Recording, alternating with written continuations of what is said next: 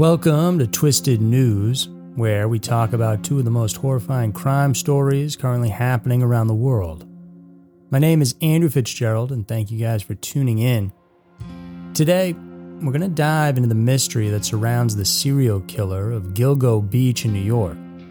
You may have heard of him referred to as the Long Beach serial killer, who was disposing of women's bodies on the beaches out there, and recently, Police have released some new CCTV footage from a Holiday Inn that has footage of one of the victims, Megan Waterman, and it's believed that she left that hotel before meeting her killer, and they're asking for the public's help. The second story is a very interesting one about a very difficult decision that some parents had to make when they turned their children in for a murder they had committed. Hope you guys enjoy it. Now get ready for scary mysteries, twisted news.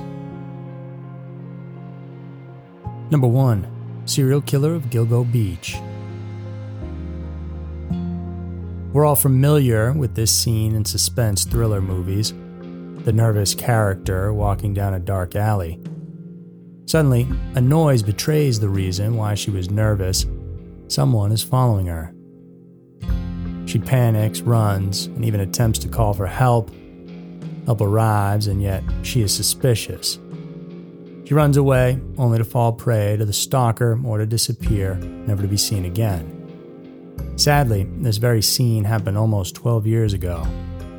In the early morning of May 1st, 2010, 25 year old Shannan Gilbert was running in fear along the streets of Oak Beach in Long Island, New York. She was on the phone with a 911 operator who was trying to get help for her to no avail. Shannan didn't exactly know where she was. She just repeatedly said that someone was after her and that they were going to kill her. According to one of Shannan's sisters, Cher, Shannan went to Oak Beach for a job. She offered escort services online and met her client on Craigslist. This client was identified as Joseph Brewer. At around 2 a.m., Accompanied by her driver, Michael Pak, who drove a black SUV, they went to the house of the client in the gated community. About three hours later, Shannan was on the phone with a 911 operator. Investigators would later describe the call as frantic and incoherent, which lasted for 23 minutes. They also revealed that a couple of male voices could also be heard on the line, these voices were later identified to be the voices of Michael and Joseph. Two longtime residents of the neighborhood opened their doors for a distressed woman seeking help. The first resident, Gus Coletti, recalled that it was about 5 in the morning when he heard Shannan at his door. He offered to help her, but she then ran away, still in distress. Gus later informed police that he saw an Asian man, Michael, in a black SUV following Shannan and even attempted to stop him but failed. When Shannan ran away with Michael chasing after her, that was when he then called the police. Shannan managed to knock on another resident's door before running away, never to be seen again. The police arrived at 5 in the morning to the scene, but found no trace of Shannan anywhere. Seven months later, the remains of four women were found alongside Ocean Parkway on Gilgo Beach.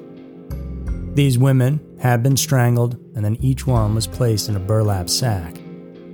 The supposed grave site was only three miles away from where Shannan was last seen. And another eerie thing the police noted was that the four women, like Shannan, were all sex workers offering online escort services. In 2011, the remains of the four women were identified as Amber Costello, Maureen Brainard Barnes, Megan Waterman, and Melissa Barthelemy, all in their 20s, but this didn't end there.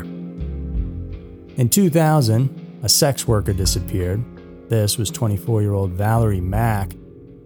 She was never reported as missing, but her remains nonetheless were found in Manorville in Suffolk County, New York that same year. More than a decade later, more of her remains were found at Gilgo Beach. However, her remains would only be identified in 2020. Another victim, 20 year old Jessica Taylor, disappeared in 2003. Same as Valerie's case, parts of her body were also found in Manorville not long after. Then, also in 2011, more parts were discovered at Gilgo Beach along with the other bodies. These two places were about 40 miles apart. More than a year and a half later, in December of 2011, Shannan's body was also found at Gilgo Beach. More remains that belonged to four more unidentified victims were also discovered along that area. According to authorities, they're quite certain that one suspect, a serial killer, was involved in all of this. By scattering the remains of his victims in the areas, particularly Gilgo Beach, he possibly intended on claiming the space. The reason why the cops didn't initially consider the crimes connected was because the killer didn't seem to follow a profile for his victims. Only seven out of the 11 victims were sex workers in their 20s. Out of the four unidentified victims, one belonged to a woman, another was an Asian male who wore female clothing. The last two belonged to an African American mother and her female toddler. Recently, on April 12, 2022, police released to the public CCTV footage from the lobby of the Holiday Inn Express in Hauppauge, New York, from June of 2010, where one of the victims, Megan Waterman, was last seen. The investigators believe that Megan left with her serial killer when she departed from that hotel, and they were also hoping the other people in the CCTV footage could give helpful leads that may either help identify the possible suspect or any information to solve these crimes. Because of these discoveries and the length of the investigation that has been going on, the families of the victims can't help but feel frustrated over the seemingly slow paced investigation that the authorities are doing, especially with the decision of releasing important pieces of evidence only after such a long time. The serial killer may still be lurking on the streets of New York freely, waiting for the right time to strike again. Most of the time, it's unbelievable to think that movies could happen in real life. However, it's not entirely impossible simply because of cases like these, where real people are being preyed upon by cold blooded hunters who seem to get satisfaction from striking fear and taking lives. Number two, parents turn in teens for murder. One of the important responsibilities of parents is to raise their children well. This is so they can become good leaders and responsible members of society but sometimes doing the right thing may also mean sacrificing the freedom of their sons and daughters, especially if these children, or in this case, teenagers, have taken someone's life. On the 21st of March of 2022 at around 1:30 in the afternoon, Linda Frickey, who was 73 years old, was just about to leave work at North Scott Street in New Orleans, Louisiana. She was putting something in her car when four teenagers then approached her. The target of the teenagers was Linda's 2021 gray Nissan Kicks. They got into the car and forced her out. However, in an attempt to quickly escape, the suspects didn't give Linda enough time to properly exit the vehicle. Instead, she got tangled in her seatbelt as the driver's side door closed on her. Helplessly, the grandmother was dragged away in the speeding vehicle for more than a block, and due to this, her arm was severed which then became the reason she was dislodged from the vehicle. Witnesses looked on helplessly as they attempted to stop the teenagers from driving away. One resident even got out of his vehicle, screaming at them to stop, but similar to the cries of the other neighbors, they all fell on deaf ears. When Linda's body was finally dislodged onto the street, a couple, who were also witnesses to the crime, attempted to comfort Linda as she fought for her life but sadly, she died on the scene.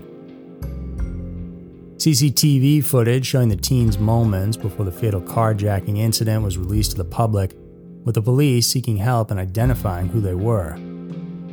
That same day, a mother made contact with one of the investigators and turned in her 15 year old daughter to the police. Following that, the authorities received information about another suspect, a 17 year old boy. It was his parents who contacted the police. And that evening, the male teenager was arrested at a home along with a 16 year old girl, the third in the group. The next day, the other 15 year old girl turned herself in to the authorities. None of the suspects were identified to the public because they were all juveniles, but they are now being charged with second degree murder, while the carjacking case is still being investigated. Despite their ages, however, authorities are pushing that the teenagers be charged as adults for the severity of their crimes. The opinions regarding the teenagers' parents differ. While the authorities acknowledge the difficulty that the parents must have experienced in surrendering their children for the crime they did, some of the witnesses, as well as the people who knew Linda, were saying otherwise. They believe that the parents must also be held accountable for the crimes that their children committed. There isn't one exact right way to raise children. Customs and cultures play huge roles, even in how parenting should be done. However, being taught and made to understand how precious and important life is is something that should be expected of all. It's hard to imagine, especially for the parents of these teenagers, just exactly went through their minds that made them able to commit and perform such a grisly act on someone who could have easily been their grandmother. So, there were two of the most disturbing crime stories we have for this week.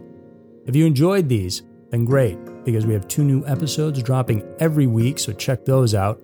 And for even more from us, go check out our Everytown podcast, where we talk about the most disturbing crime stories in the US like these, only more in depth. Thank you very much for tuning in. I'll see you again soon.